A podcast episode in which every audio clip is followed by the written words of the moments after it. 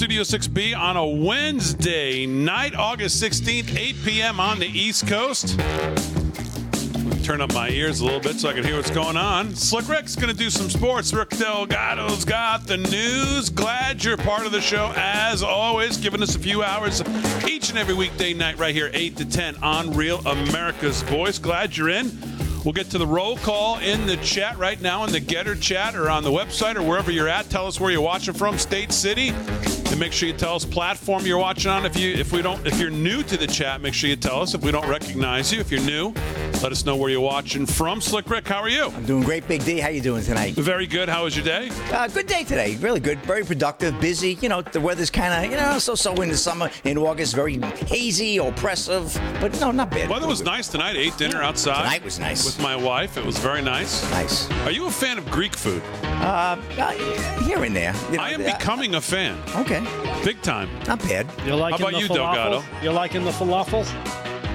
Well, my wife turned me on to this place we have where we live, and uh, we've ordered sandwich. We, we've ordered stuff from there, and um, man, it's really good. Yeah, moussaka is a good dish. That's a real good dish. There's some good places around Yeah, you on the North uh, Shore there. Are you a, are you a Greek uh, fan? I- Yeah. I'm a Greek fan, sure, Okay. of course. Yeah. Who is? I'm a little. Well, me, I wasn't until the last two days or last four days. We've ordered it twice.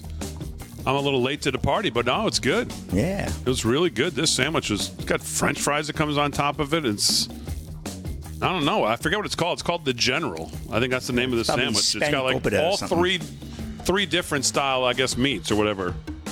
And it's got uh, what's the what's the stuff that they put on it to, to really the taste. The yogurt sauce. seasoning? yeah, no, it's like called something Sasink- Sasinki or Statiki or Sure, whatever you say. Tzatziki. Oh, Tzatziki. tzatziki. Oh man, the There you tzatziki, go. That's what makes it. Tzatziki. Oh yeah, Aaron, are you a Greek fan? Isn't he a rapper? I am a Greek fan, actually. I do Tzatziki's like- not a rapper. He's no. not a rapper? All right. Are you you are a Greek fan? Yes, I am. Yeah. Yeah. Okay. Rick's a Spyro Gyra fan. Come on. Oh well, I'm. Uh, I love that first album. Yeah, I yeah. I actually like them too. Uh, they actually came to Hofstra Slick Rick and played uh, when I was there. There you go. Yeah, yeah, they were good. So, all right, uh, lots to do on a Wednesday. I don't care. I don't know why I told you I'm a Greek. uh, Why I got into that, but I just Ah, it's all Greek to me. it's, it's just it's good. So I'm sure a lot of the audience is down with that. So or maybe not. I don't know. So Well, you know what? It, it, it, in New York, there's a big Greek um, community. I think. I think you'll find different spots in the city where it's it's very Greek. Yeah. Diners across Long Island have been known for years of being owned by people that are of Greek descent, and you know when they come out with food, you're talking about a plate. That's like a family style plate. If, if you've ever been to like a family style restaurant and you see the size of the plate they bring out, Yeah. that's normal for a New York diner. Like for your one meal, like, oh, I just want a burger and fries. They'll bring out a huge plate with Yeah. burger and fries and this Yeah, and they- sauerkraut yeah, and plenty of pickles food. and just just piles Plenty. of food. You're like, oh my goodness. Um, so I think that's that probably where it comes from because it's it you know food is huge, and I think you find that in a lot of communities, but in the Greek and Italian communities, food and and big family you know style plates are huge in those communities. Did you, speaking of Long Island, did you see the story uh, uh, in video out of Nassau County, Long Island yesterday? Of this deranged lunatic Bellmore? I love with a gun? Yeah, in Bellmore, right? Yeah, You used to teach in Bellmore, didn't you? walking in the um, walking in the intersection Yep. Wow. of Bellmore Avenue and Jerusalem Avenue in in this little town Bellmore in Nassau County, Long Island. broad daylight. And before, I guess, before, yeah, broad daylight, right in the middle of the afternoon. And I guess before the video picks up, I guess she had already fired the weapon into the air. Yeah. which on the video that I saw, you don't see that. But she's pointing at this cars. It's like a four way stop. And she's pointing at the cars, and then she's pointing at her head. She's pointing it at the car. She's turning around and pointing it. And the Nassau County, Nassau County, Nassau County police officers, um, Nassau County police officers actually used a vehicle to take her off her feet, Yes. kind of sideswiped her. Yes. Wow. Nassau County is one place. Suffolk County, uh, the, the police don't. The, the police are not playing around. Nope. It's one good thing you can say for the money we spend in taxes around here. The one thing you can say, the police officers are fantastic. In both Nassau, Suffolk County. Fantastic. They're not messing around. Fantastic. I was just communicating with a police officer a couple hours ago about a fair I'm doing, and she was all over it. Give me an aerial, do this, do that. They are right on it, Big D. They are not Yeah. playing games Yep. with your nonsense, and they were not playing with her, and they took her down pretty quickly. but it was a wild video. You, you know what I, I immediately thought of was the uh, the other video we played last night of the bull taking the woman out. Because that's exactly what it looked like. Yeah, it is exactly what the car did. They just used a vehicle to do it. Right. Oh yeah, why? Just I mean, just wild. So, um, so there's a lot to lot to talk about tonight, but I want to start with just uh, maybe not the main story of the day, but it was the main one of the main stories for me because if you remember a couple months ago, there was an I tried to find the article, but I could not find it in the Wall Street Journal talking about how AM radio was going to be. Uh, they were thinking about taking AM radio out of all these cars, Right. And uh, I remember we talked at the time that it wasn't just about the fact that somehow it was uh, they were taken out of the cars. They were they were going after AM radio because you know what dominates AM radio uh, most of the time across this country is conservative talk. Oh, yeah. That is what dominates AM radio, sports as well, but conservative talk. And of course, Rush Limbaugh owned the 12 to 3. Hannity owns 3 to 6. Levin owns 6 to 9. And you've got other greats, Hugh Hewitt across the country. You have, uh, I mean, you could you could go through list. Dan Bongino now, obviously, and others who have since we lost Rush. But we, but conservative talk radio has dominated AM airways forever. It is the most profitable. It makes a lot of money. The demographics are extremely well uh, listened to throughout. Um, Left leaning talk makes zero money. Yes. There are there's no money, there's no sponsors, there's no listeners, um, and that's why you don't hear a lot of a lot of left talk on on AM radio. It's all conservative talk. They've dominated it. So when I saw that article, and they made it about the cars and the technology and this, you know, FM and Sirius and we're going to satellite and it's just we're the technology's moving on. For me, it was always it was never about the technology. This is this is the way they've always wanted to try to get rid of conservative talk radio. So stemming from that, obviously we've seen, you know, think back to 2016, people like Alex Jones in the early years of the Trump years were um, you know, deplatformed and, and tech companies would go after him and he and he would get thrown off of these places. And of course he was always kind of um put in this box as this fringe character at the time and people were like, Well, you know, he's nuts, so it's not you know, they're, they're deplatforming him and, and giving him a hard time, and he's losing sponsors and he's losing, air, you know, whatever. He can't get ads and can't get platformed on these places other than his own infrastructure it was never looked at. It was always looked at more if he was this fringe character guy, not not the slippery slope that it ended up being. Of course, now then in 2017, if you remember that diversity um, guy from Google came out. Remember, kind of a whistleblower. We got his uh, notes of, about the diversity woke practices that Google was undertaking. Um, and again, people paid attention, but not really thinking like there's this slippery slope of these big tech companies. Josh Hawley, early in his career, if you remember, he used to talk about it a lot, Section 230 and the reforms that were needed. And it kind of building steam, building steam, building steam, leading really to October 2020 when the New York Post, the fourth largest paper in the country, and the laptop from hell story, and how that got deplatformed on all of these tech websites, including Twitter at the time. That's the fourth largest newspaper in the country. People were not even allowed to go read it or share it. People got the the post got locked out of their account, uh, and we all remember living through that what it was like. Um, and from that, the 2020 election, besides all the fraud that we know happened, when people are asked if you knew the true extent of the laptop from hell, would that have changed the way you voted, or would you have continued to vote for Biden if you knew that laptop story was real and to the extent of what was on there and the fact that the FBI had it? And of course, most people who are asked about that say, no, I wouldn't have. So it probably swung the election as well. Yeah, I We- think I think they they estimated around 17 to 18 percent. Yeah. We also know that Google and Facebook and Twitter, before Elon Musk bought it, pre Elon, could change their algorithms to swing search uh, results to favor candidates. So we know what it has been like. Now, Elon came along and bought Twitter, and obviously some things have changed. But today, Glenn Beck wakes up to find his very well listened to, very popular, huge, as a matter of fact, co founder of The Blaze, Glenn Beck, uh, his podcast from Apple iTunes gone. All 3,000 episodes vanished, vamooshed, gone with no explanation. Whoa. With I didn't hear no about this. explanation at all.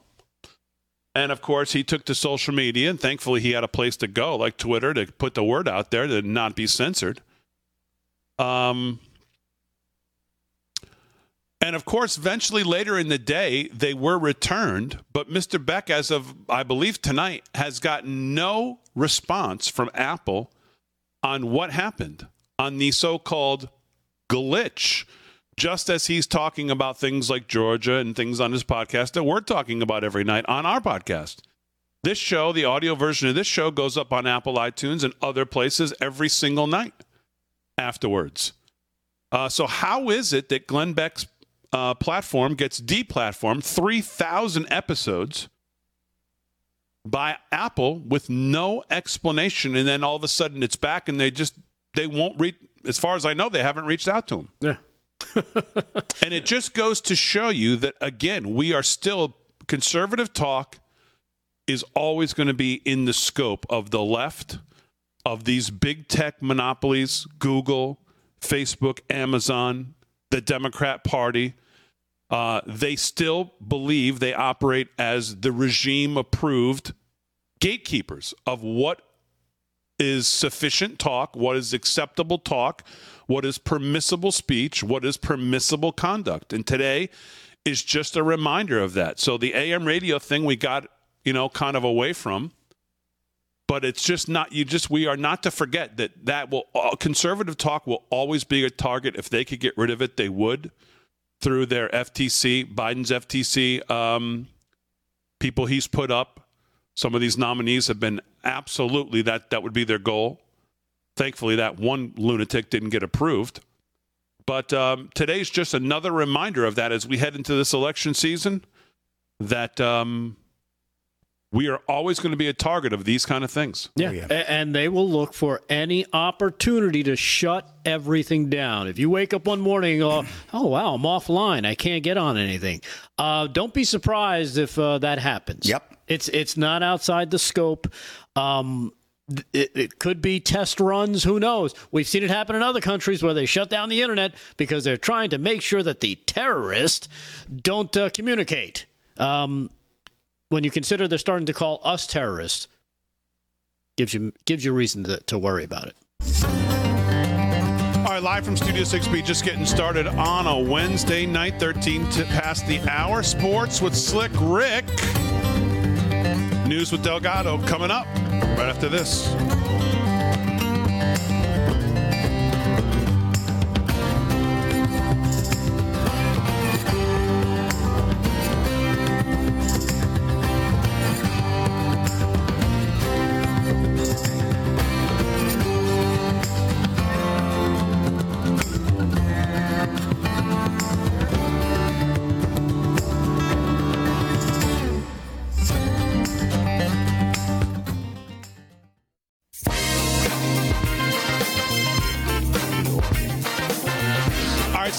Past the hour. You know, one of the reasons we're um, building up live from Studio 6B and now developing an app.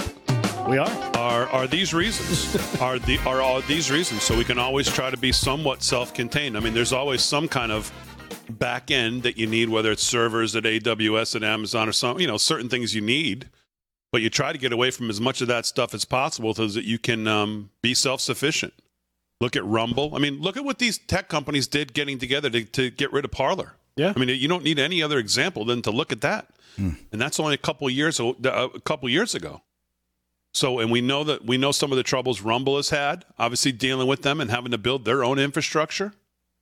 And, um, you know, we need more conservatives and we need more conservative money to, uh, to, you know, and Dan Bongino's done some of this but we need some of the real big, big, big money Republicans to put some money into these things, into into infrastructure. That's why Rumble has done. You know, look at what Rumble has done. It's it's it's trying to compete with YouTube is not easy, but they've uh, you know they continue to build. They continue to have good quarter after good quarter. Um, but we need we need more of that to get to be able to continue to try to cut ties and be free of having to rely on some of these big tech um, you know, gatekeepers. Yeah, and, and, you know what? Since you mentioned Bongino, he actually started something that, that he references to. I don't know if he coined this phrase, but a parallel economy where he talks about different. You know, John Rich wanting to start a bank that's unattached, that the uh, the lefties can't you know, yeah. control your bank account, stuff like that. Uh, yeah, Old you, Glory Bank, Old right, Glory Bank, giving yeah. you options instead of PayPal. You come to there's a, there's a different uh, pay pay system you can use through there. So there are things that are growing. It take a while, obviously, but like you said, you do need those those big financiers to come in and say, "Let's roll the dice on this." Because let's face it, as they as they find out very quickly, as Bud Light found out very quickly, um, people who think normally, you know, normal. Uh, there's only two genders. You know, kids shouldn't be sexualized. You know that kind of weird, crazy stuff. But we consider it normal. There, we vastly outnumber the wackos. Completely outnumber them. So if we decide we're going to stop doing business with you and go to someplace else, that new place is going to thrive. And, and you know, you, you look at somebody like who's been thought of as a uh, as a left wing actor, a Hollywood uh, guy that you know started his his YouTube um, show, and now is is basically going on YouTube for a few minutes to say, now follow me over to Rumble so I can talk about the stuff I really want to talk about. And I'm forgetting his name. the long haired guy, you know, the English guy. Russell Brand. Russell oh, Brand. Russell Brand, yeah. Right. He starts his show and he does Perry's like the intro husband. of like 10 or 12 minutes and he goes, okay, we're going to be talking about the, uh, the vaccine now. So follow us over to Rumble because he knows it's going to get shut off on YouTube. And that that's basically what you're talking about. And, and, another way they've tried to do it, not only have they tried to to you know take AM radio out of cars, um, but they also last year, I don't know if you remember this story, um, a liberal uh, conglomerate went after to try to buy, and they succeeded in buying all these uh, Hispanic radio stations, Hispanic talk radio stations, which they once they started listening to them, they're like, "Hey, what's going on here?" Very conservative talk on, on, on Spanish talk radio stations because that's who, what the culture is. It's about family. It's about being normal. It's about it's not about all this lefto wacko stuff. And the way they were able to, to shut some of it down was to buy it. So you gotta be you gotta be mindful of that stuff too. Yeah. Uh, we'll do some news with Delgado in a little bit. Uh, a couple emails here. Jody says, "Hey fellas, new to Roku, ditch cable."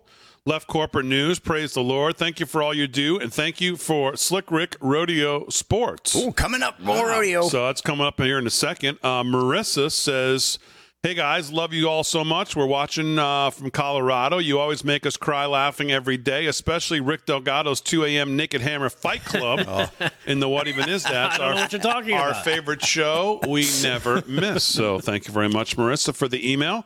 We'll keep checking the emails throughout the night and on Gettr as well. Slick Rick, let's do some sports. Sports is brought to you by our friend Mike Lindell, who kicked off his Lindell event today. And uh, Steve Bannon was there with Harry on the highway out there in uh, Springfield, I believe, Missouri, where it's being held. And I watched a little bit of it. Emerald Robinson is uh, was hosting today, and I've always liked her. She asked great questions when they allowed her into the press briefing room at the White House and she was there with Lindell today. I didn't hear a lot of, um, I heard more about Mike's life today, at least in the time that I was watching, than I heard anything about elections. Um, but he has a fascinating story. He is a fascinating guy with just an unbelievable story of, um, you know, the downs and ups of life, the recovery. And uh, so I heard Mike talk a lot about his life and how he got started and the chances he had to take with the My Pillow and still trying to get clean. Um, so it was, it was, I didn't hear a lot of election stuff, but I, I heard a lot about him. So I think day two tomorrow is going to be really the heavy election plan. So right. that's uh, tomorrow, and we're still there, and Harry's still there. We'll be uh, airing it. So Anyways, use our code LFS6B. Support Mike Lindell as we always encourage you to do. Slick Rick, what's going on? All right, Big D. Before I get into sports, I want to do a shout out to Lenore and Lisa watching up in Rochester, New York. Lenore is a great friend of mine. We, her and I have a small 501c3 not for profit. We raise money for small charities called Spheres of Influence on Long Island. Her and I are building it. You know, whenever you do something good, it's a slow build, but we're growing. So shout out to Lenore watching from Rochester, New York. She's on the road. And uh, let's get to the rodeo, Big D. Like that shirt, Slick Rick Sports. And here we go. I got a rodeo for you tonight out in Oregon. Where else, right? In a great place for rodeos. The Canby Rodeo in Canby, Oregon. This is at the Bob Trevor's Arena. Underway. Got just got on the way last night. Bareback riding leader Mason Clements, 87 and a half points on Calgary Stampede's Soap Bubbles. Love that name. Steer Wrestling. Oh, I love this name. Second round leaders. Rowdy Parrott, 3.9 seconds. Sounds like the second floor of my house, Rowdy Parrott. Parrots. uh, team roping, Big D, second round. We got Ty Arnold and Caden Profili, 4.7 seconds. Saddle Bronc, Parker Kempfer, 86 and a half points on Calgary Stampede's urgent delivery. Tie down roping, second round. Caleb Schmidt, 7.8 seconds. Bow racing, Kathy Grimes, 16.28 tenths. Excellent score there. Bull riding, Canyon Bass, 87 points on Bridwell Pro Rodeos. Big Nasty Jacks. Total payout on this rodeo, 211,900, and it'll wrap up on Friday night. So we'll be rolling that rodeo through the week. Let's get to a couple of baseball scores while we have a minute. Oh, the Cincinnati Reds. Can you believe they're winning 6 to 2 at over the Guardians? That's at the end of five in Cincy. Uh, Astros edging them all in 6 5, bottom five. Top six, Athletics over the Cardinals, 6 zip. Nationals 2 nothing over the Red Sox, top of the sixth. Bottom four, Blue Jays 4 2 over the Phillies. Braves blanking the Yankees 2 zip, bottom four. Well, Yankees are in trouble. Angels 1 nothing over the Rangers, bottom first. And we have the White Sox and the Cubs, no score, just underway in the second there. And Mariners over the Royals, 3 to 1, bottom first. Earlier today, Tigers topped the Twins 8 7. Mets over the Pirates 8 3. Diamondbacks edge the Rockies 9 7. And Rays over the Giants 6-1. Real time for a quick story there, Big D. Let's go. Former Olympic swimmer Helen Smart dies suddenly at 43. Here we go, Big D. Dylan Gwinn of Breitbart, former Olympic swimmer Helen Hart, who represented the Britain uh, during the 2000 Olympic Games in Sydney, Australia, has died at the age of 43. No cause of death has been given, as usual. Friends and loved ones have described her death as sudden. Hart's post-Olympic career path had been education. She was working as a school principal at Worsley Mesnes uh, Community Primary School in Wigan, England, at the time of her death. Hart, who was, who was 19 during the 2000 Olympics, competed under her maiden name, Don Duncan. She represented Britain in the 50 meter and 200 meter backstroke. Fellow British Olympic swimmer Sharron Davies wrote, This is very sad news. Always a pleasure to interview and always a huge smile on her face. A fierce competitor. No further deal, details on Hart's cause of death have been released, but we've been talking about all these athletes, Big D. And even at 43, to me, that's still a young athlete. Probably, you know, Yeah. uh, well, for a swimmer, it's a little bit older, but but that there's athletes that still play in f- 43, 50 years old. So what a shame. Very sad. And that's a wrap in sports, Big D. Back to you. All right, Slick Rick, very good. We'll do some uh, news with Delgado when we get back. Rocco's watching tonight, and it's his birthday. So happy birthday to Rocco tonight. And I want to thank also Jason for watching. He says, guys, I'm on the road, but I'm watching you in the hotel. Oh, Oh, That's some dedication. He's not I thought driving. he was driving. That's some dedication right there. So is. thank you to both of them. All right, we're back uh, right after this.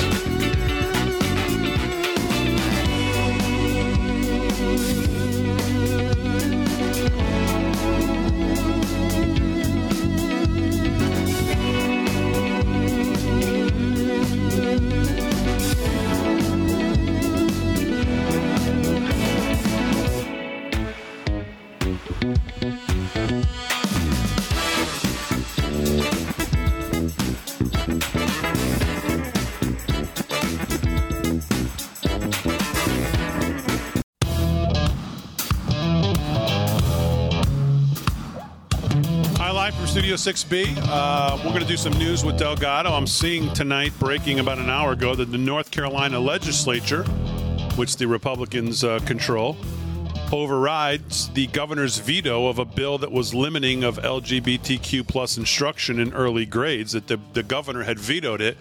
Well, the legislature stepped in and said, no, no, no, we're going to override. They got the votes and they did it. So, again, this is why we argued in the midterms that some of these governorships and state legislatures were even more important than whether we held the Senate 5149 or whatever, you know, and, and some of these reasons. Uh, we've all seen what happens, what has happened in Florida over the last couple years when you can get things done with an executive and a legislature working hand in hand. Um, and if you look around the country, where, what the Republicans control as far, as far as governorships and state legislatures, it's why it makes it so maddening and why we have to continually talk about the fact that we always throwing our arms up and going, what are they doing? Even in the red states where we control it, we can't get what you would think would be red state like legislation through. So there's at least one one positive thing out of North Carolina tonight. So uh, we've got some other things to cover. Alan Dershowitz has a very interesting piece in the Daily Mail today, reminding everybody about what happened um, in the 2000 election. So I'll go over that with you, and we'll uh, take a look at what's going on with Fani Willis and these dates. She's clearly working with Jack Smith. There's just there's just no two ways about it. Um, and I don't know. There, I guess there's a couple different ways you could look at the dates that are starting to be floated out there and we'll look at a little a little chart that I put out on social media today comparing the dates that they want as opposed to what is going on in the election season because basically what you have is now you've got uh, two district attorneys uh, you've got Jack Smith Merrick Garland uh, basically running the election that that's basically they've they've basically taken it over uh, so we'll talk about that as well. But let's do some news first. News is brought to you by Early Treatment Meds, earlytreatmentmeds.com. Use our code LFS6B at checkout 50% off that early treatment pack if you're interested in that or high dose vitamin D or any of the other great things at earlytreatmentmeds.com. Use our code. Uh, Rick Delgado, what's going on in the news? All right. Well, you're talking about elections. Let's uh, see what the devil's been up to down in Georgia. As the uh, you like that? You like that? I like that. Yeah, I I, like thought that. It, I thought you'd get a kick out of that one. Uh, Fulton County clerk who leaked the Trump charges said she accidentally hit send Sure. Instead of save. Yeah, I mean, I could see that. Yes, of course. This Not. this is from the post millennial. Uh, the woman's name is Alexander. Said she wanted to get the indictment to the public as soon as possible, and that's how this mishap happened. The Fulton County. Uh, clerk of courts admitted to accidentally releasing the fourth indictment on former President Donald Trump. She said she pressed send instead of save on the document. She said, Sure. I'm human, Che Alexander told Channel 2 News Tom Jones, Mm-hmm. uh, who thought it wasn't unusual at all. Uh, she was apparently under a lot of pressure to make sure the process went smoothly and made the oncoming indictment public. Yeah, she, she doesn't look like she could be a Trump hater at all either, too. No, No. not, No, not no. one second. Alexander told Jones, hey, uh, that she wanted to get the uh, indictment to the public as soon as possible. That's how this mishap happened. And since you say that, she says, I have no dog in this fight, Sure. she added. A copy of the leaked document, as you recall, soon made its way onto social media. Vivek Ramaswamy, another presidential candidate in the Republican pri- primary, posted some of the content online as well. The copy posted was what she called a dry, one, uh, dry run or unofficial document that indicating the upcoming indictment. She said if it had been an official copy, uh, it would have had an official stamp on it. Yeah. Said that that's the best word I could come up with. It was fictitious. It wasn't real. It didn't have a stamp on it. I think they think we all have stamps on our foreheads that say Right. we're the losers here. No. Right. We're stupid. Alexander told Jones. Um, I mean, th- just think about this for a second. The the district attorney in her 11:30 p.m. primetime speech when they knew everybody was going to be watching at home for their made for television drama here told us that she had no Now she's the district attorney. It's her office. yes. She told us she had she wasn't up on what it is to be a clerk. Right. I don't know the administration work here, the administrators what they do. Right. Uh, I know nothing about what's going on. So if at 3 p.m. when this went up, the girl said, "Oh, I hit save instead of send," why wouldn't she have that night just said, "I talked to um, uh, Miss Trump derangement syndrome, and she said that she hit save instead of send. It was our mistake. Ba, ba, Right. bee, we're You would sorry." think. She didn't say any of that. Right. She just went with, I know. She was the Sergeant Schultz, like you pointed out last. Oh, yesterday. I know nothing. I know nothing. I, know see nothing. nothing. Nothing. Um, but what's really interesting about this story, and see if you follow me. So it doesn't matter because when you said what what time did it come out? Two thirty three. 11 oh the afternoon When was this posted originally? oh the mistake Yeah. the mistake The mistake. yeah. um, it was pretty early yeah Pretty early, Little right? oversight. Okay, so if it doesn't matter if she hit send or if she hit save, that already means that it was already predetermined because, as they've said, it matched exactly what ended up coming out later on. Decisions, as you can tell, were already made. There was no reason for for them to sit there and, and go through all the uh, all the gymnastics that they did of pulling in, in witnesses because in in their eyes, guilt has already been found. They already had the end result. Remember, they already knew what they wanted. They already had it. But according to them, the way the process works, it wasn't done yet. It's the old show me the man and I'll show you the crime thing basically, because they already had the guy. He's he's indicted. This is what we're indicting him on. Oh, we got to get the witnesses to say this. That's right. So it's okay if that happens after everything has been done, right? That she posted. Say say you know what they they went ahead and they you know got all the evidence in they were going to make the determination they got the indictments but the the da says you know what i'm going to hold it till the next morning and then she goes, I hit send instead of save. That would have made sense because they had the results already. They already had the indictment. But that's not what happened, is it? What happened was that they already had what they wanted, but they hadn't finished building the case yet. They hadn't finished doing the administrative part. They didn't do all the witnesses. So what do they do? CYA, they cover their ass, right? They extended the court time.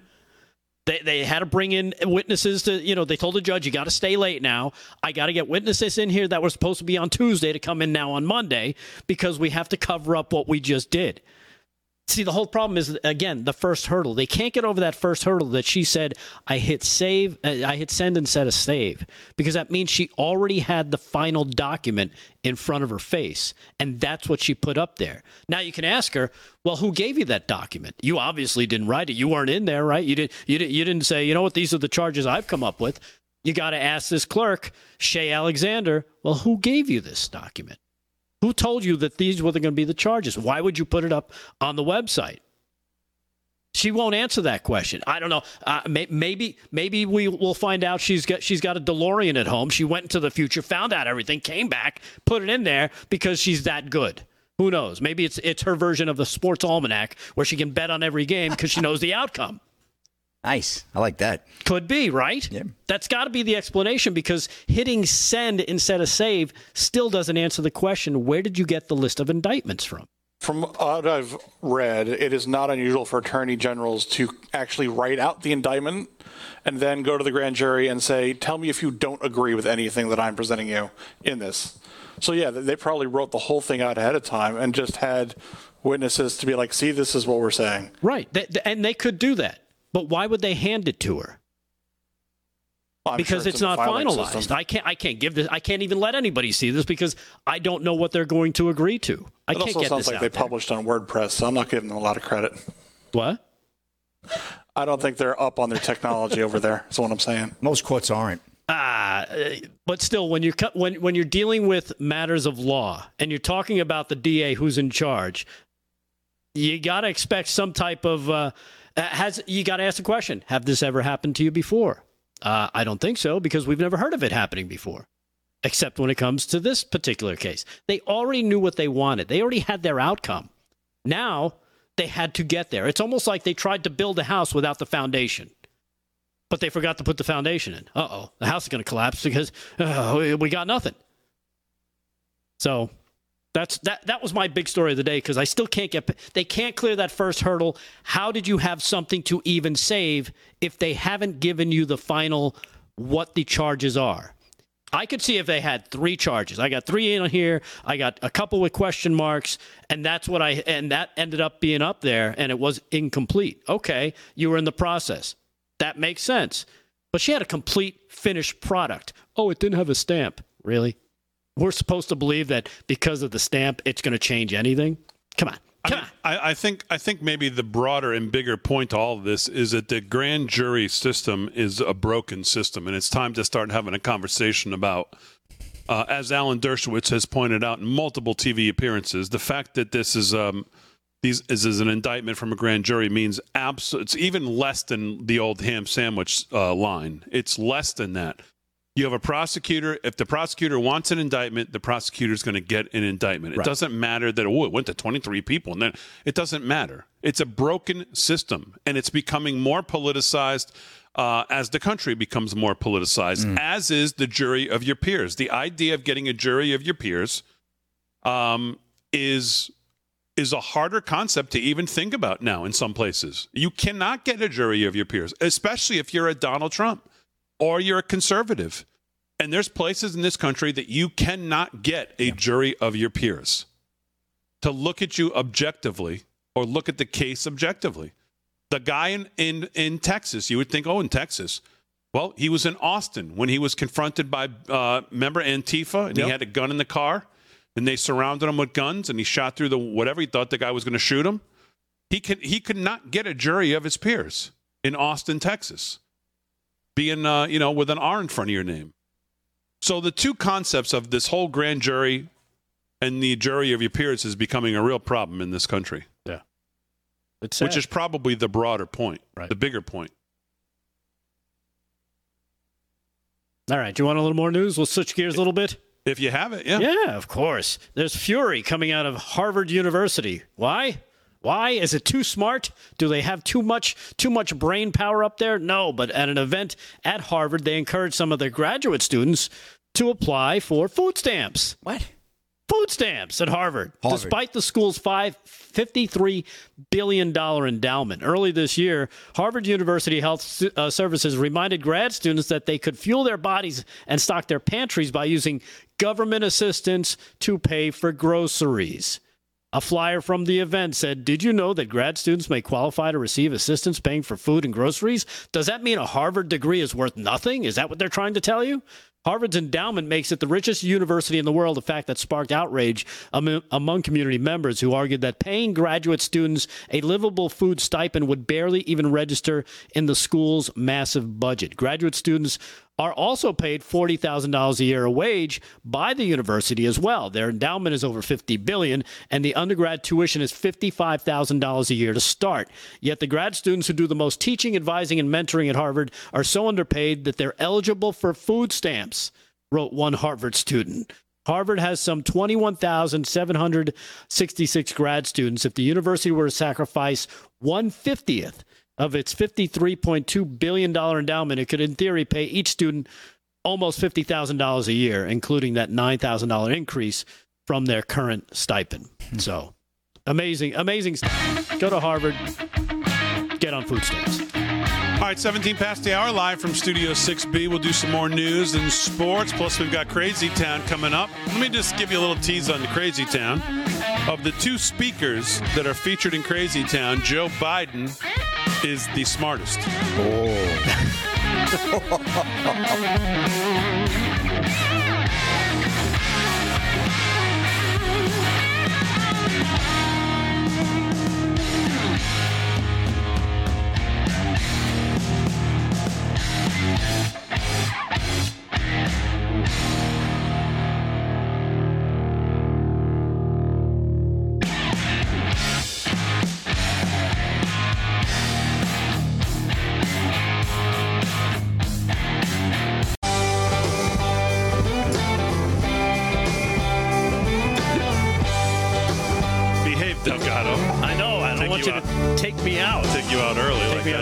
yesterday said to do. because I'm a free thinker. Uh, live from Studio 6B, 13 to the hour. So I got an email here. Someone celebrating 43 years of marriage. The problem is, I don't. I'm not exactly sure what whoever typed this email what the names are.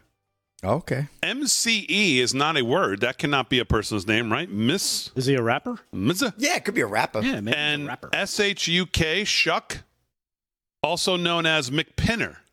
Oh, McPinner. Oh, he's big in the chat, McPinner. McPinner loves the rodeo. so of is course. McPinner's the last name? McPinner's the Oh, name. We're going to name Yeah. them the McPinners. The I don't know if that's McPinners. their last name. Pin it on that big D. But uh, happy 43 years of marriage to the McPinners. Maybe he misspelled it. We, we don't know what the shuck he was doing. yeah, right. Exactly. Exactly. It's you, Delgado. Well, happy 43 years of marriage. That's uh, amazing, and I hope you have 43 more. So, Absolutely.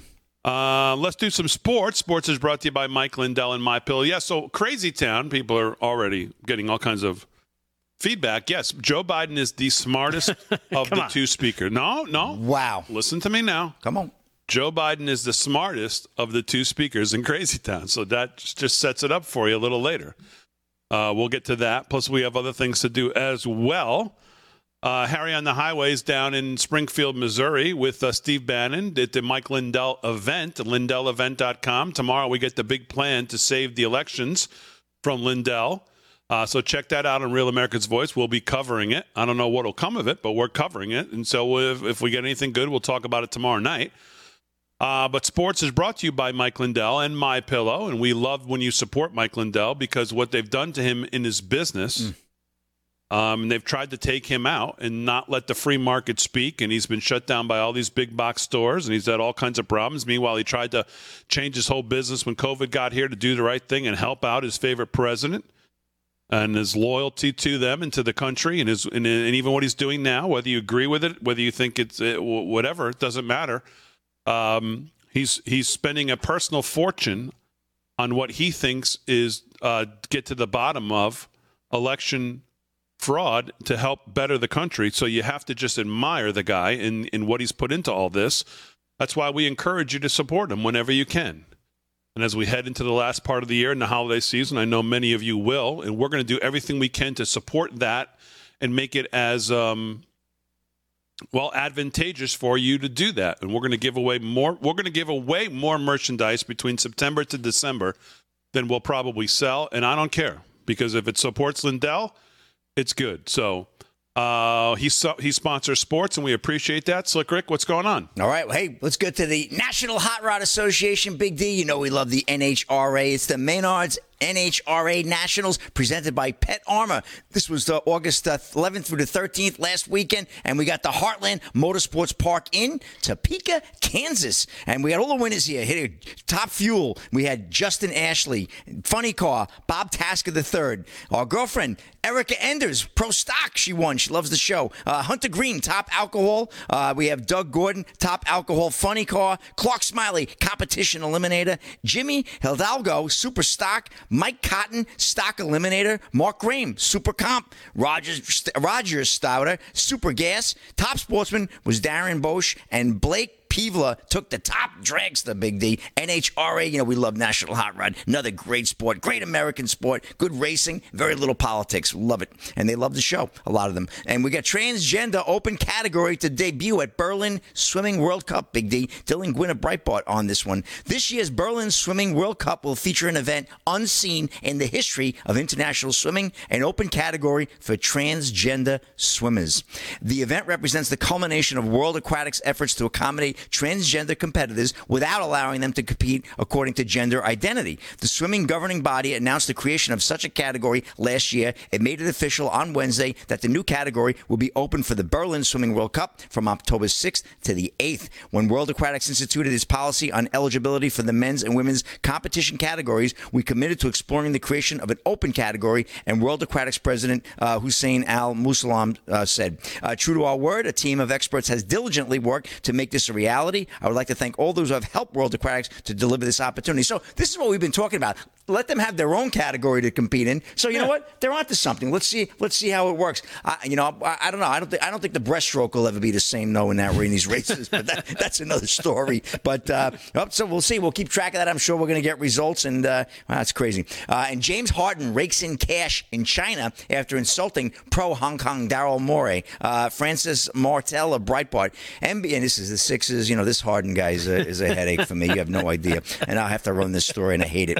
NBA player James Harden is enjoying lavish coverage from Chinese state media and selling out on his name brand wine collection. He sold 10,000 bottles, Big D, in a minute. Could you imagine this? Crazy. Uh, the president, after disparaging the president of the Philadelphia 76ers, Daryl Morey, during an event uh, in Beijing this week, Harden is reluctantly on the 76ers roster after requesting to be traded out, preferably to the Los Angeles Clippers in June. Yeah, sure. After nearly two months of attempting to find him a new home, reports surfaced this week the 76ers had stopped trying to trade Harden and were preparing to have him return to the team in the new season, as no other NBA teams were, NBA teams were interested in paying the steep price for the 33 year old player that Philadelphia was demanding. In response to the news that he would remain with the team, Harden appeared to leverage the Chinese Communist Party's long-standing feud with Morey over a 2019 social media post in support of pro-democracy Hong Kong protesters and remarks uh, in Beijing on Monday. Daryl Morey is a liar, and I will never be a part of an organization that he's a part of. Harden proclaimed angrily in remarks during an Adidas promotional event. Let me say that again: Daryl Morey is a liar, and I'll never be part of an organization that he's a part of. Harden did not offer any further comment, leaving unclear what Morey lied about. Why he appeared appeared especially upset as at Morey uh, as opposed to other team officials for his remarks. It meant that he he no longer would be playing in the NBA this season. So as Morey's team is the only one expressing an interest in keeping him on staff. Harden, like many NBA top tier players, enjoys lucrative business opportunities in China, blessed by the Communist Party. In turn, despite NBA Commissioner um, Adam Silver publicly encouraging political statements in the league, players rarely comment on the party's gross record of human rights uh, atrocities. China is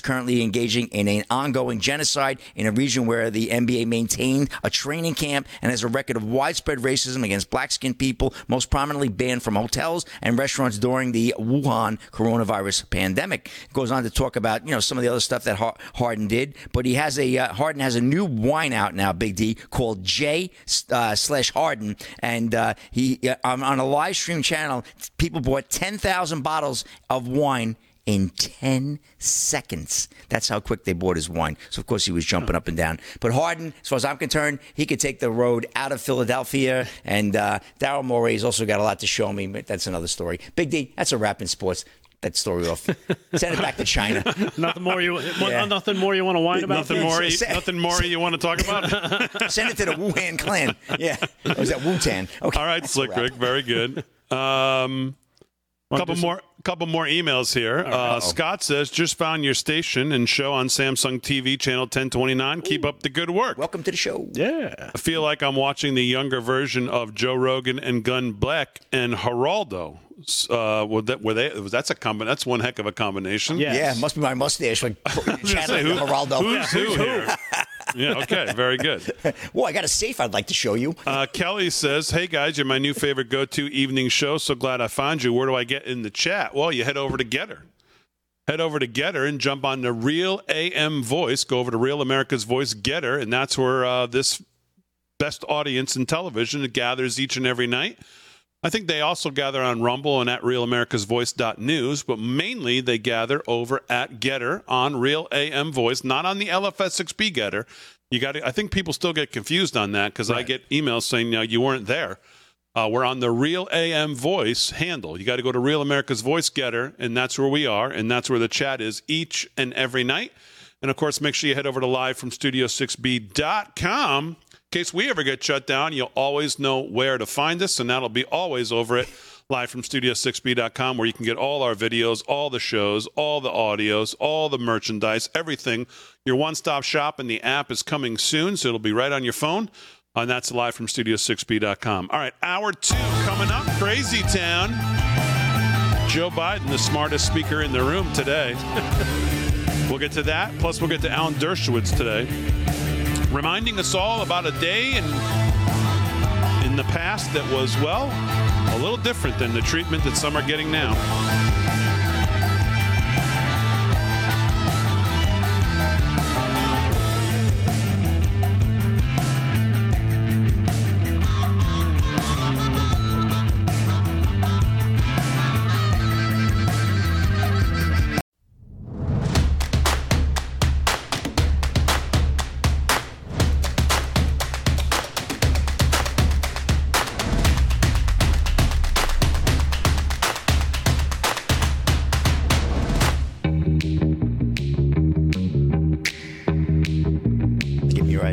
Live from Studio 6B, hour two on a Wednesday night. Glad you're in. Slick Rick's going to do some more sports. Rick Delgado's got some more news. We'll get to Crazy Town at the bottom of the hour. Uh, that's a doozy. Uh, lots to get to here. I can't wait. Got an interesting clip I want to play for you, too, about the black vote and where we think that's going to be in 2024. Interesting clip from a gentleman I didn't know, but uh, I'll do some more research and do uh, watch his show. Seemed pretty good.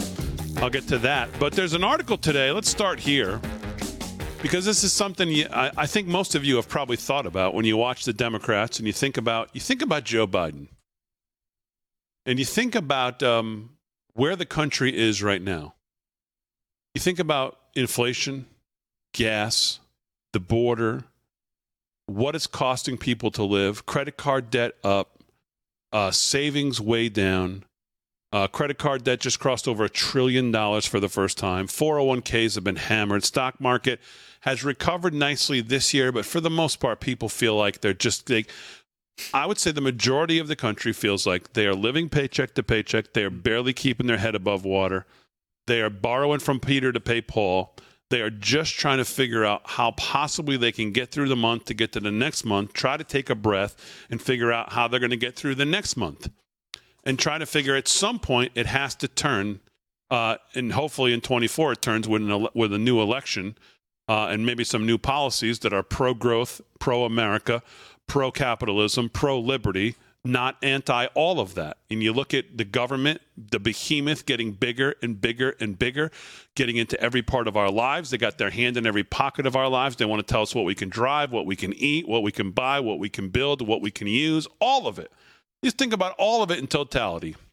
Think about the people in this administration, what's going on at the border. You look at think about the energy secretary, Granholm disaster. You think about you just go through every one of them. China on the move, all of our enemies on the move, the whole picture. Just picture it all.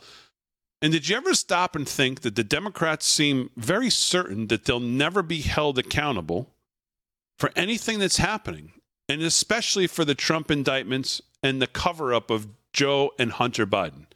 And you think, how can they be this comfortable? They never seem nervous. They never uh, you never they never waver from rallying the wagons. They rally the wagons together. They they they circle the wagons around whoever they need to circle it around. They're always on the move. Everything we've always talked about.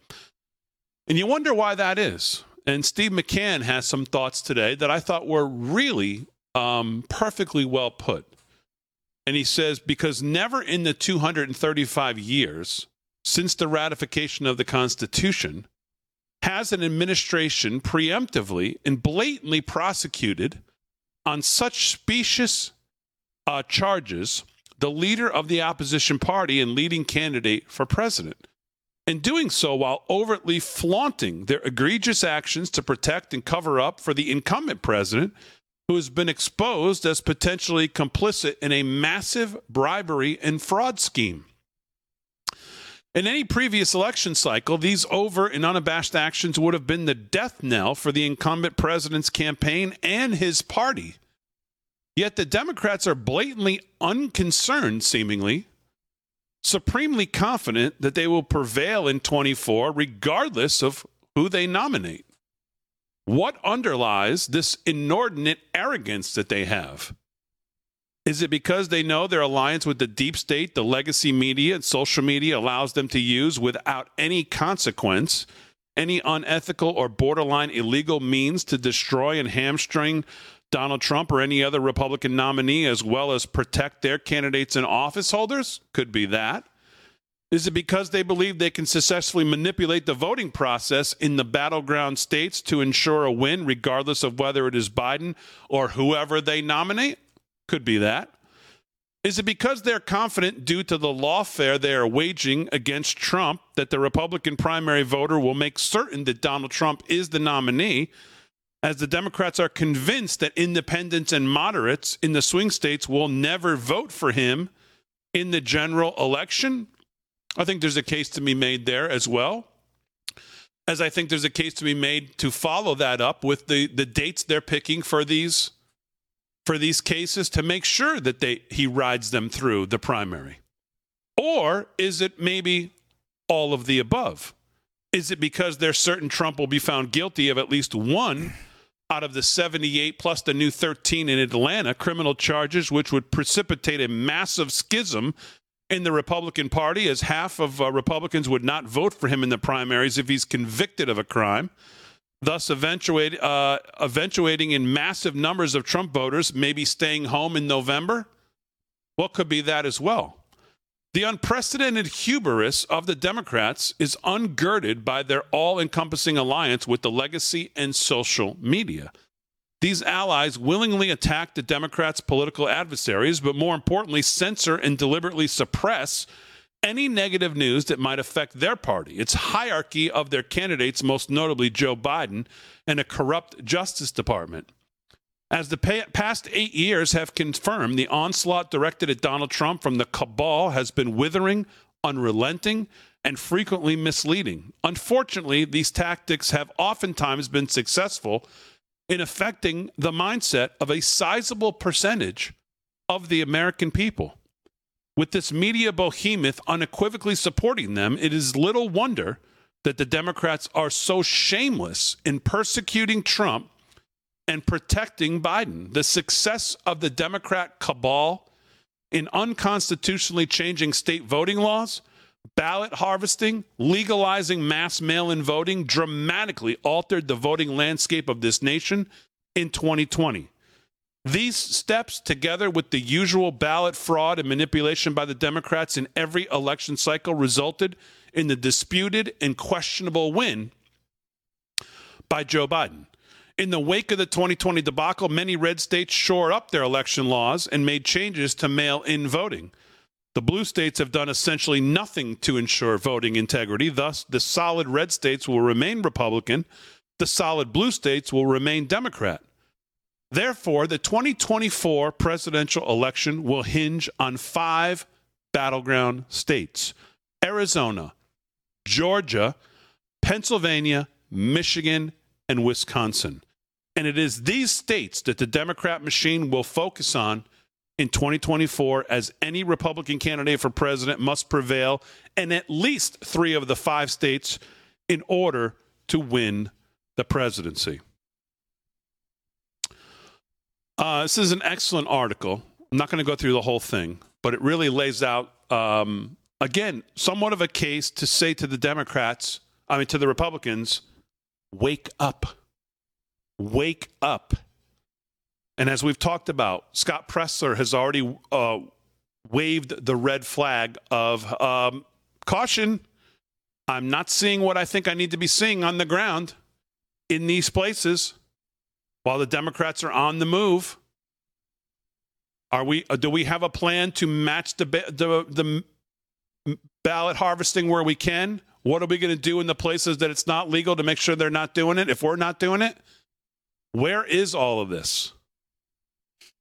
So I'm going to share this on our social media. I want you to spread it around to everybody you can. And I know a lot of you each and every night always write me saying, "Can you send me that link?" It, it, they are all on our social media. You have to maybe check Gettr and Twitter. It may not be everything.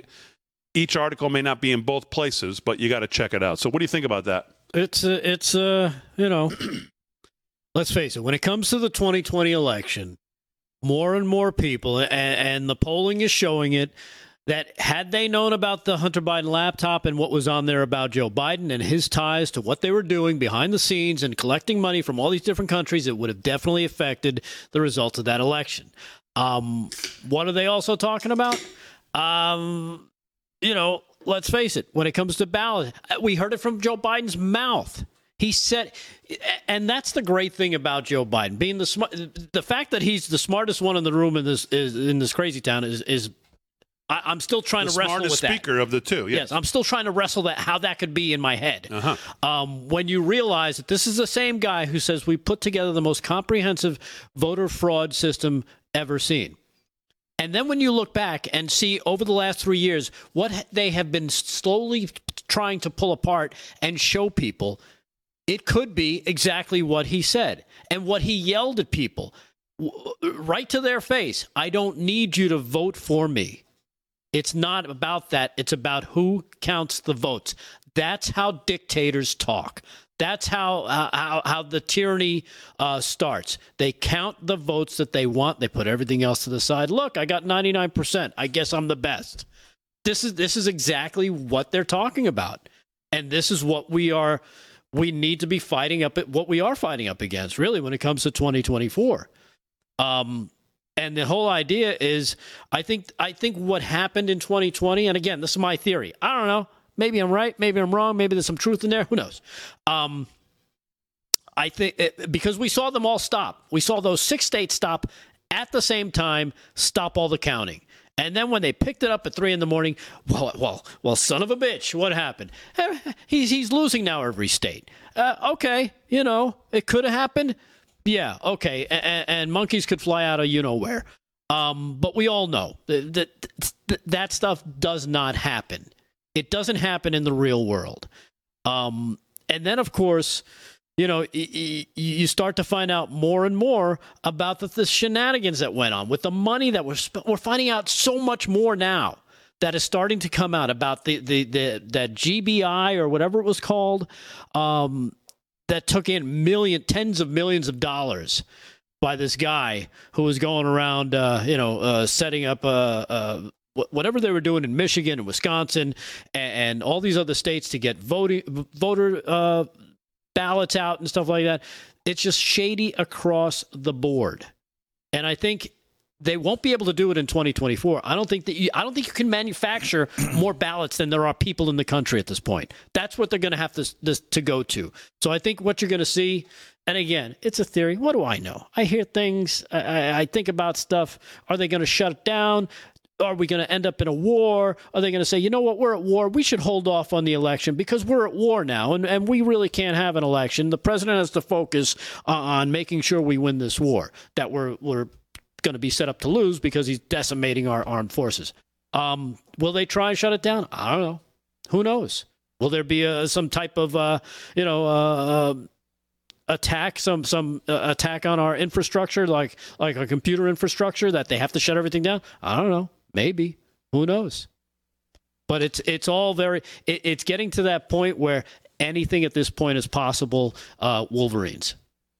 Uh, Aaron, put up my screen if you can. so here are the dates that we now know. These are the ones we know of that are being requested for the four indictments. January 2nd, Trump trial for January 6th case. January 15th is the Iowa caucus, first primary. March 4th, they shockingly came up with today, which is almost really laugh out loud funny. Trump trial for Georgia case, all 19 of you. Oh, that's the day before Super Tuesday. Ah, Hmm. perfect. March 19th through the 23rd, the voting in the states you see there Florida, Illinois. Trump trial on the 25th in Alvin Bragg's case. And then Trump's documents case, May 20th. Well, the 21st, of course, is the two final primaries. So you tell me what's going on here.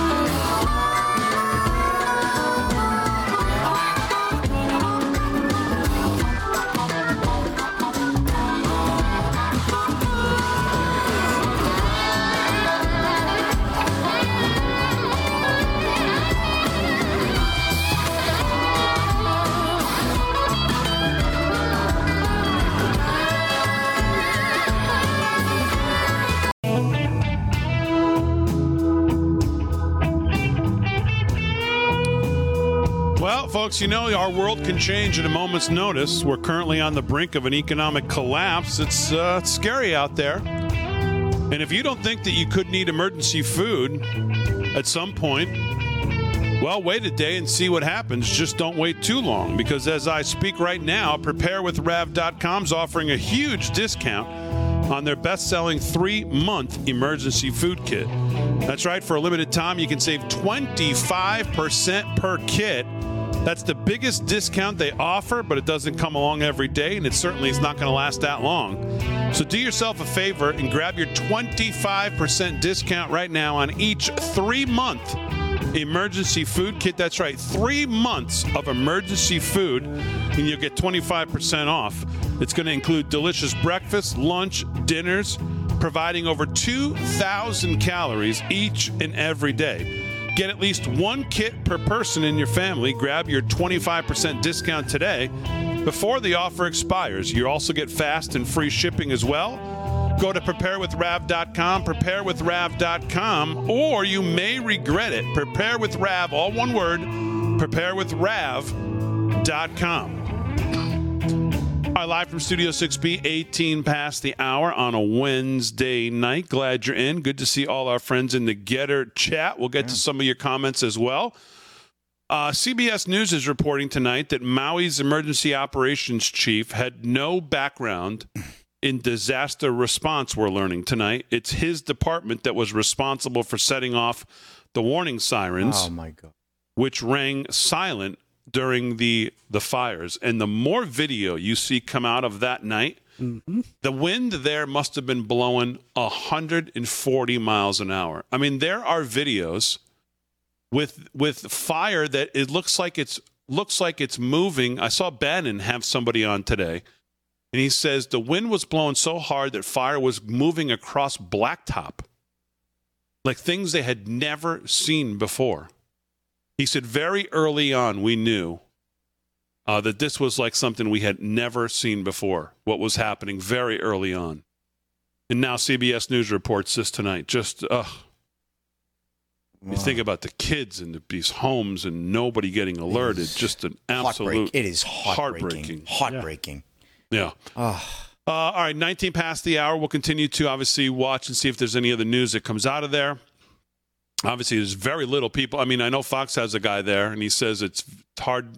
There's not a lot of not a lot of coverage on seemingly on the ground there from any any national media. I haven't seen any much of anything. Yeah, and Biden says he's going to go there with his wife. He's used to going on vacations. I guess he he obviously understands this one's not a vacation. yeah, but he's still not going to go to Maui. No. He's, he's going to go to a different island. I- I'd go to He's Maui. not going to Maui. I'd go to Maui and cover. Oh, he's going some. Is it Monday? Is it next Monday? I know the area. I saw the date, or am I mistaken on that? I don't- I could don't know be about the date, Yeah. It is Monday, right? But Yeah. they said specifically, well, he, he his claim is, I don't want to get in the way. Dude, believe me. I'll, I'll go, Big deal. It'll be Harry in the Hawaii. Well, I'll, I'll, you take me down there. I would definitely cover that, that area. I know the area well.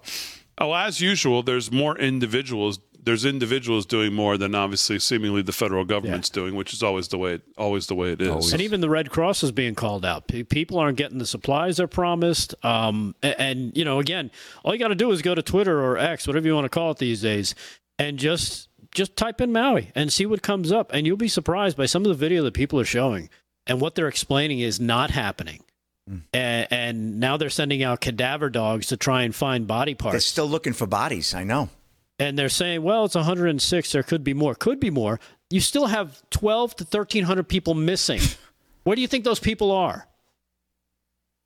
Th- th- They are not giving out the whole story, and, and I you, saw the you FEMA said it yourself. I saw the FEMA director in the uh, press briefing room yesterday. I think it was. Man, oh man, she she was. Uh, oof. She does not instill. I mean, she might be a very nice lady. I don't know her, but she does not instill a lot of confidence. She said. So somebody said to her, "Can you speak to the difference between what we hear you say?"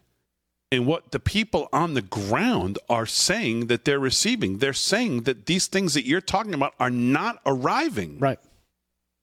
And I tell you, her answer was just pathetic. Hmm.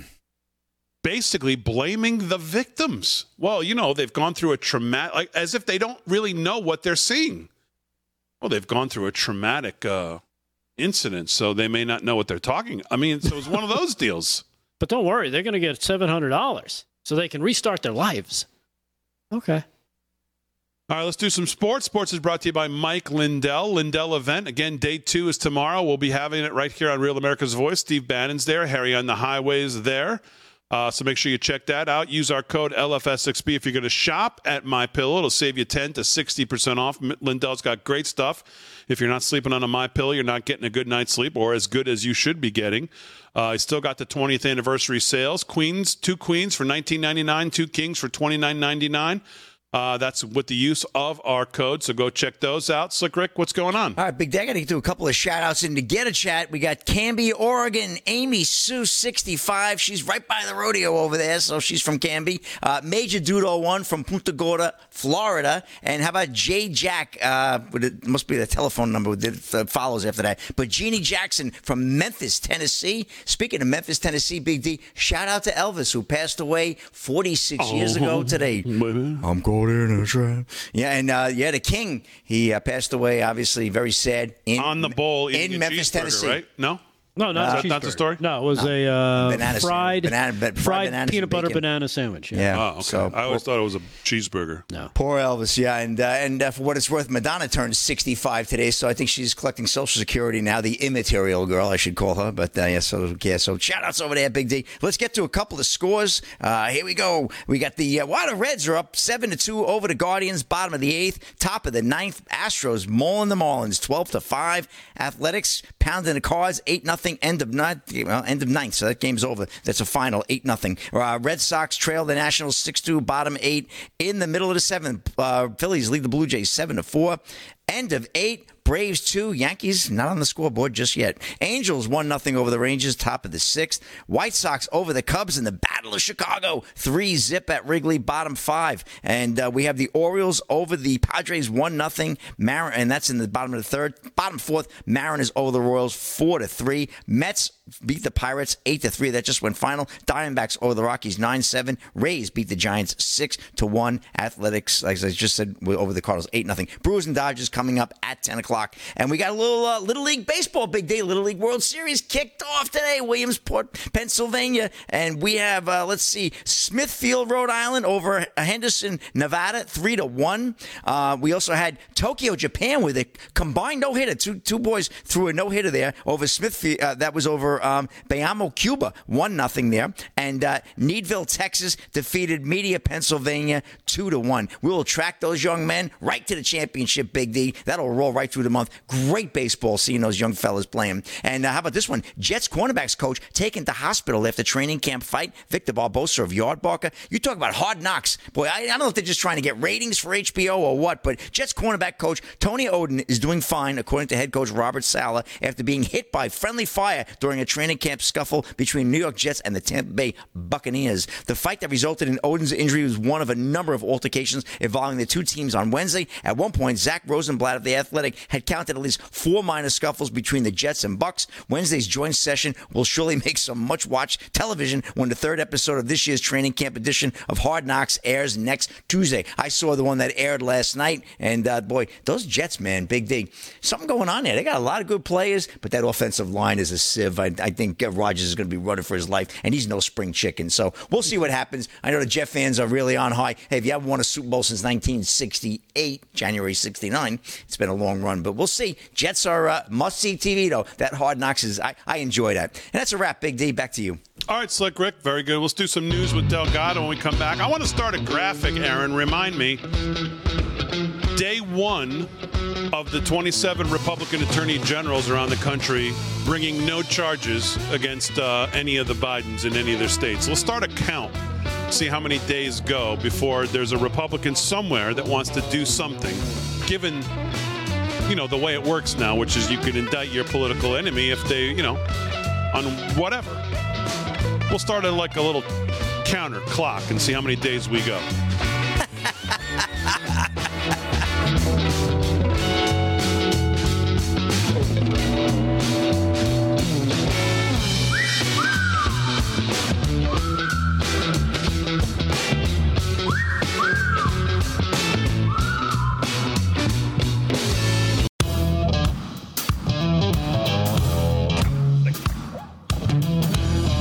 right, 30 minutes past the hour, live from Studio 6B on a Wednesday night. Slick Rick's doing sports. Yes.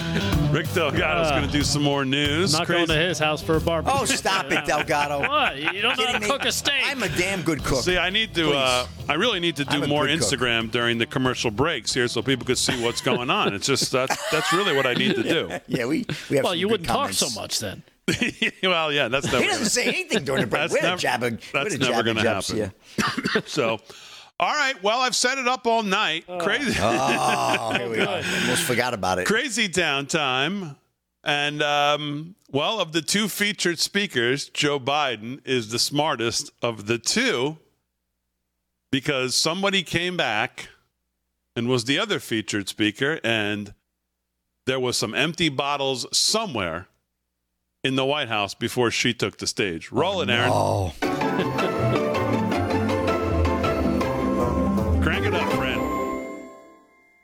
Distinguished guests, Leader Chuck Schumer and Speaker Emerita Nancy Pelosi. June Kang from the IBEW Apprentice. This is what the President's initiative is about. And thank you to the visionary leadership of Leader Chuck Schumer, the President, Mr. President, Mr. President. this is such a remarkable accomplishment for our country. There's no more urgent task than saving our planet. And we all want to thank the President for making all the difference in the world with an agenda of diversity, inclusion, innovation, and justice, always for the children. At a time, again, in our country, uh, is facing so many uh, challenges and uncertainties. She lost her Right, place. Ms. Meeks? Ms. Moore? You know that, Mr. Markey, because you did a similar thing in the uh, Right. uh, earlier Congress. Thank you for your leadership. That's an important one. Seems like yesterday, doesn't it, Chuck? Wow, she was. Seems like yesterday when you came in with your plot. It's a secret. It's a secret plot. John I think we know who Peel, John, all that James John Harden Stewart, wine. thank you. Indeed, under the leadership of you, Mr. President, you'll tell them what I said, right? I think your patience today exceeds your good judgment. Thank you. And I want to say one thing to your children. I know some really great ice cream places around You creep. here. Daddy owes you. So talk to me afterwards. But guess what? Wait a minute. It's working. And that's not hyperbole. Created more than 13,400,000 jobs, new jobs, since I took office. In one year, it's estimated that it will, it will, that will grow to 1.5 million more jobs. You know, I saw some of our, a few of my Democratic friends not in Congress, but friends said, look, you're, you're investing more in red states than in blue states. Bless me, Father. I, Couldn't remember the rest. I'm going to be a good boy. I'm going to keep the Irish in me down a little bit. Y'all thought I was crazy. I wish I had been. But guess what? I was just out there and looking down in the Grand Canyon, and guess what? It's coming back. And thanks to the law, new electric vehicles are going to save. This is, this is a fact. If we do this, and we're doing it now, I'm not even going to start to talk to you about Amtrak. And not violating any international trade agreements. It's all in the law. Uh, they've, they've supplied the fossil fuels we need for generations. The, product made here in the United States, sold in Montreal or Paris or anywhere around the world, is cheaper than it's made here where it's, where it's been produced. I know I don't look it, but I'm around, I've been around for 400 years. And I've been fighting pharma on this since 1970s. No, not a joke. Unlike the last president, in my first two years in office, we actually cut the federal debt, the deficit, by 1.7 trillion dollars. Hear me? The first two years. And by the way, if you can be a billionaire, not a problem. I'm, I'm, I'm a capitalist. I also was listed for 36 years as the poorest man in the Senate, but that's a different issue. You know, I uh, and I know my colleagues know this, and I, I've had seven of my former Republican colleagues in the Senate come to me and say they agreed with us. And but I promised I'd never say the names, and I never will tell anybody. And like I said in the State of the Union, I'll see you at the groundbreaking. You think I'm kidding? you know I'm not. Name me a single objective we've ever set out to accomplish that we've failed on. Name me one Afghanistan. in all of our history. Not one. It's never been a good bet to bet against America. And it's still not a good bet today. Just remember who in God's name we are. We're the United States of America. And there's nothing, nothing, nothing beyond our capacity when we do it together.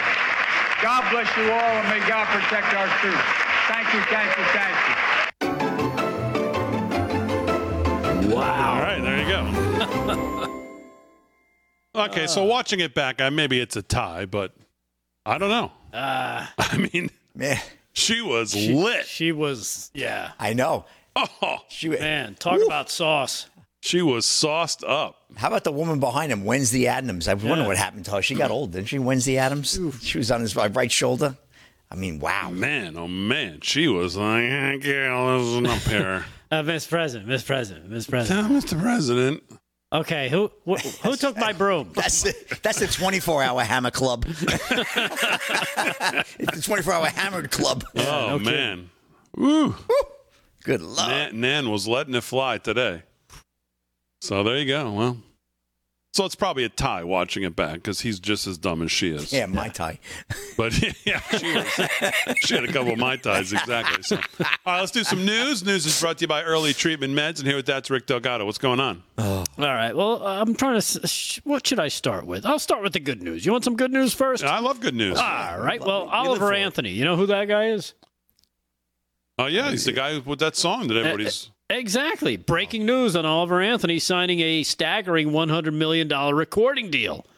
It turned into a bidding war, Damon. Really? Uh, Oliver Anthony, the guy behind the hit song Rich Men North of Richmond, has set a record for first time recording deal. According to sources at Fortitude Records, the company paid a whopping $100 million for the rights to publish Anthony's work on their label. It's a huge. Come on. Come on. That's what it says here. Where is this from? This is from the Dunning Kruger Times. JoeBidenNews.com. Yeah, yeah, they've done it right. Here we go. I've never heard of Yeah. I mean, I don't think Elvis would sign that deal today. Are you sure this is real? well, go ahead. Um, I mean, maybe it Sounds, is. it sounds like a hunka hunka baloney. I don't know. According to this, a- and I'm sure Fran is doing a quick search right now. oh, yeah, Fran's on. Uh, Fortitude beat out Capitol, Victrola, and EMI for Anthony's work. I'm just flabbergasted as a long tailed cat in a room full of rockers, he said. Uh, last week, I played the country fair in Cousin Humper, North Carolina, and instead of playing for 40 people and getting paid in soft pretzels, I sang for thousands and got a hot dog too. Yeah, I think this is a fake story. Oh, God, with fake news.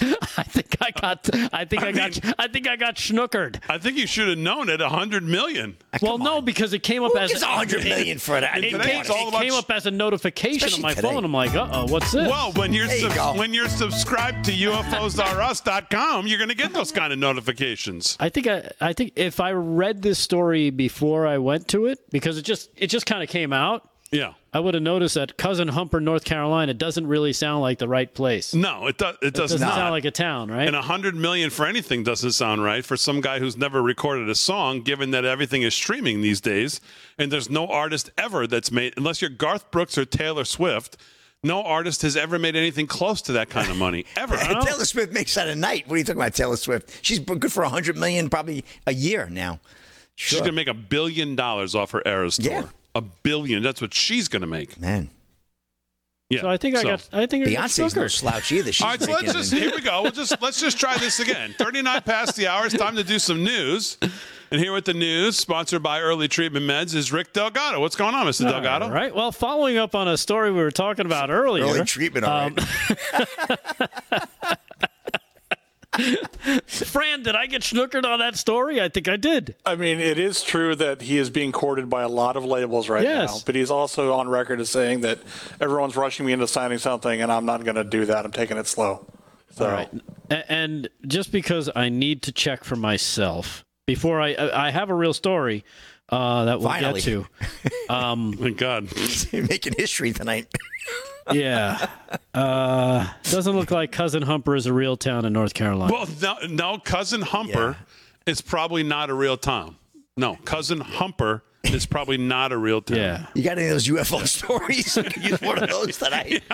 Yeah, why don't, why don't we act, like ease it up and get Let's to a get UFO some- story? Come on, How get about to some that? cracker jack reporting. Like I here. said, it came out as a breaking news story. I figured let me go with this because it's cool. All right, so what else do All we right, have? so- do we Breaking have news. any news? Yes, we do. As a matter of fact, following up on the story you were talking about earlier about the person, the woman who got hit by Long Island cops, 31 sideswiped by Long Island cops after holding a gun in the air and pointing it at her head.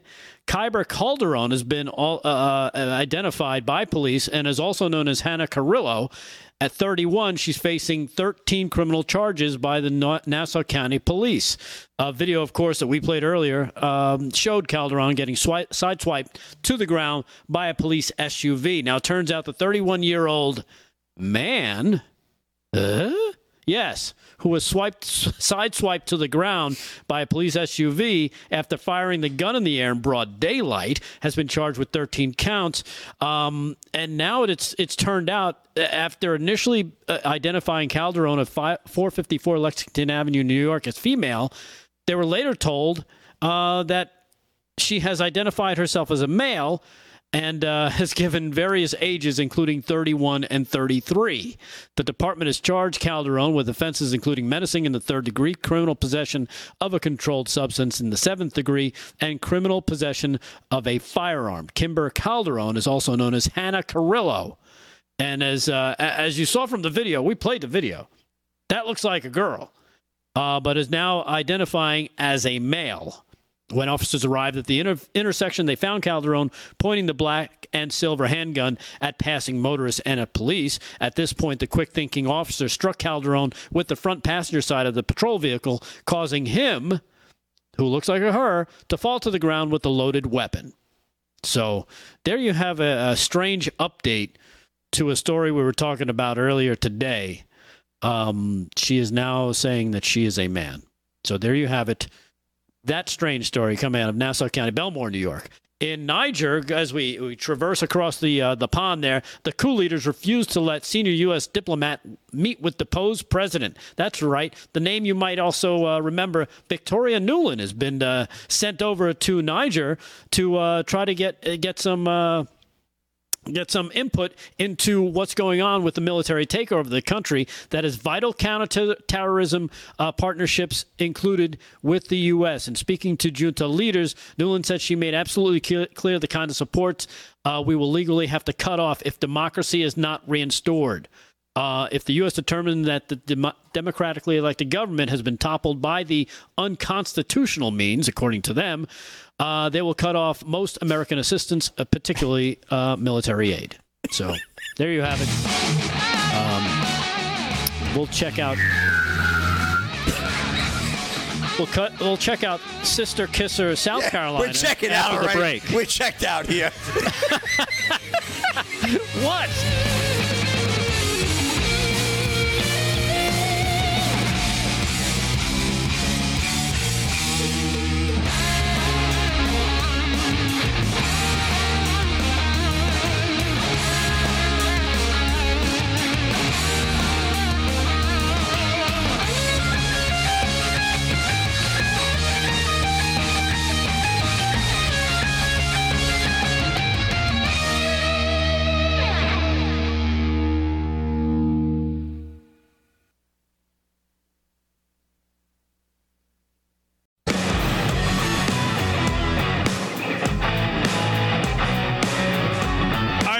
To the hour live from Studio 6B. Just put our first behind the scenes um, break video on our Instagram, so make sure you check that out. Oh just God. a review of that news segment we just did, which probably should be in a museum somewhere. Oh, you were videotaping that? No, But uh, I didn't know that. Oh, Harry, that was fake. so um, Oof. I had to text Harry and tell him that Cousin Humper's not a real town.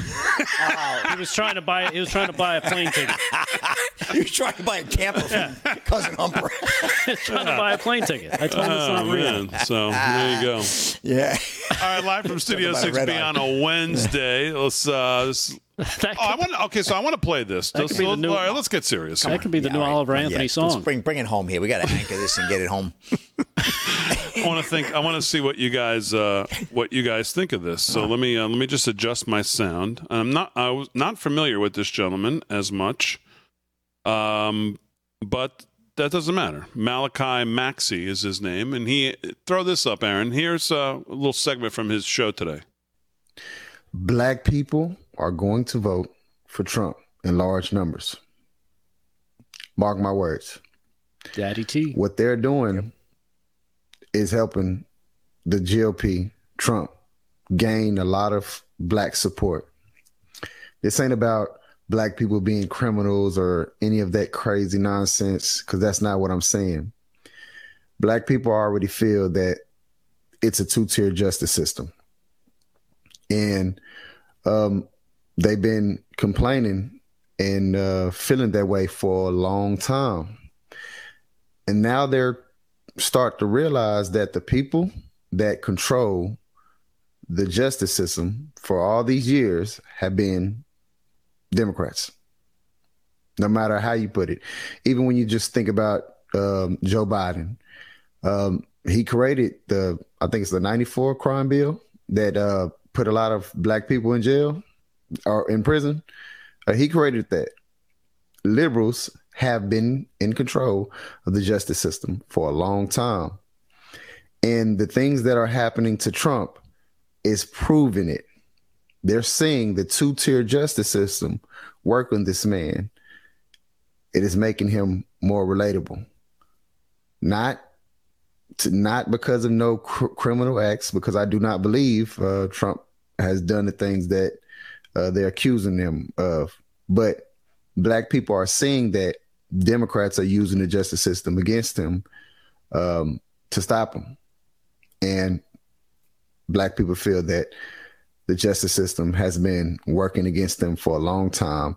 And this is proof that Democrats are the ones that are doing it. So believe me, come 2024, Trump name on the ballot, he's going to get a large, large amount of black vote. Believe that. What do you think of that?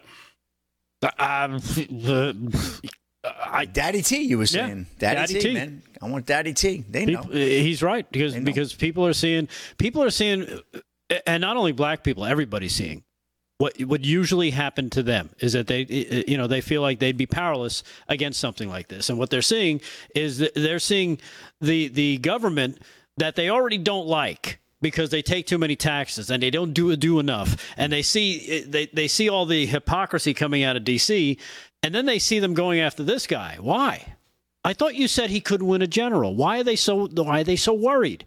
Why are they so worried uh, about this guy who supposedly, you know, oh my goodness, he's such a criminal, but they still can't seem to find it. They've been trying for seven, eight years now. Where, where are all these? Where are the walls that are closing in?